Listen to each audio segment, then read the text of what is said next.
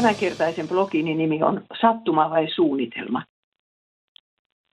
Vuonna 2011 iski tsunami Japanin eh, Fukushiman kaupungin liepeille. 20 000 ihmistä kuoli ja vajaat puoli miljoonaa joutui evakkoon. Ydinvoimala räjähti ja siitä vuotaa yhäkin ydinsaastetta luontoon. Moni japanilainen kristitty kysyi silloin itseltään, kenen oli syy, kenen vika. Vaihtoehtoja on neljä. Yksi. Syy ei ollut kenenkään. Luonto siinä vain toimi omalakisesti. Kaksi.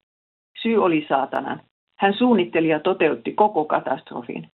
Kolme. Jumala salli tsunamin tulon, vaikkei hän ollut sitä koskaan halunnut eikä suunnitellut. Neljä. Tsunami kuului Jumalan suunnitelmaan. Vastuu siitä oli yksin hänen. Nämä vaihtoehdot voidaan soveltaa myös nykyiseen pandemiaan. Hyvä kuulijani, jos sinä olisit menettänyt omaisesi tsunamissa, niin mikä näistä neljästä vaihtoehdosta antaisi sielullesi rauhan? Jos valitsisit ensimmäisen eli sattuman, sinun ei auttaisi muu kuin ottaa onnettomuutesi sokean kohtalon käsistä. Menetykselläsi ei olisi mitään mieltä eikä mitään tarkoitusta.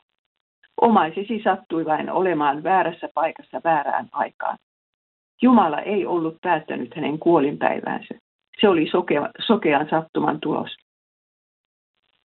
Jos taas valitsisit toisen vaihtoehdon, eli saatanan, niin silloin sinun pitäisi ottaa onnettomuutesi pahoista käsistä. Saatana oli suunnitellut pahaa rakkaallesi, ja hänellä oli myös valta viedä suunnitelmansa läpi. Johtopäätökseksi tulisi silloin, että paholainen on suunnilleen yhtä vahva kuin Jumalakin. Mutta entä jos Jumala vain salli tsunamin iskevän touhokun rannikolle, vaikkei hän ollut koskaan sitä suunnitellut eikä oikeastaan edes halunnut sen tapahtuvan? Tämä vaihtoehto tuntuu monesta kristitystä helpottavalta, koska Jumala pääsee siinä vastuusta kuin koira veräjästä. Näin ollen Herraa voidaan vielä nimittää rakkauden Jumalaksi. Tämä vaihtoehto tarkoittaisi kuitenkin sitä, että joku muu kuin Jumala tekee tässä maailmassa suuria päätöksiä. Ja niin sanoaksemme vielä Jumalan selän takana. Herra vain sallii vastahakoisesti näiden suunnitelmien toteutua ja pistää puumerkkinsä alle. Jos rakkaasi olisi kuollut tsunamissa, ei tämä vaihtoehto sinua varmaan paljon lohduttaisi. Kysyisit Jumalalta, miksi hän salli rakkaasi kuoleman jos hän kerran on kaikkivaltias, eikä oikeastaan sitä edes halunnut. Mutta sitten on vielä se vaihtoehto, että Jumala oli itse suunnitellut koko katastrofin.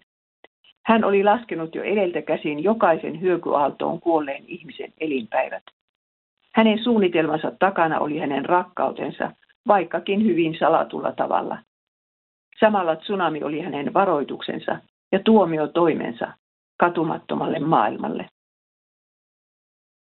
Jumalan alkuperäinen suunnitelma oli se, että ihmiset olisivat saaneet elää paratiisissa, jossa luonto ei olisi tehnyt mitään tuhotöitä. Mutta kun Aatami ja Eeva nousivat kapinaan Herransa vastaan, he turmelivat synnillään myös luomakunnan. Luonto joutui katoavaisuuden ja kärsimyksen alaiseksi. Roomalaiskirje 8.20. Tulivuoret, hirmumyrskyt, tulvat, kuivuus, kuumuus ja kylmyys koettelevat ihmiskunnan kestokykyä luojansa tahdosta. Luonto ei siis ole syntiinlankemuksen jälkeenkään mikään autonominen systeemi, joka toimisi ikään kuin omalla painollaan. Raamatun Jumala on luontoa hallitseva Jumala. Hänen käskystään tapahtui vedenpaisumus. Hänen käskystään Niilin vesi muuttui vereksi. Hänen käskystään Kaislameri hukutti Egyptin sotajoukon, ja hänen käskystään nousi myrsky, joka pysäytti Joonan pakomatkan. Jeesus osoitti olevansa tuo sama luonnonvoimia hallitseva Jumala.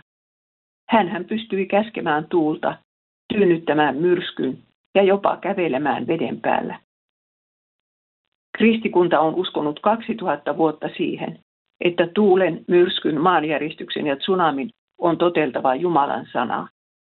Maailman historia ja sen katastrofeja ei vie eteenpäin sattuma eikä saatana, vaan Jumalan suunnitelma. Mikä lohdutus tämä onkaan meille, jotka nyt elämme viruspandemian varjossa. thank you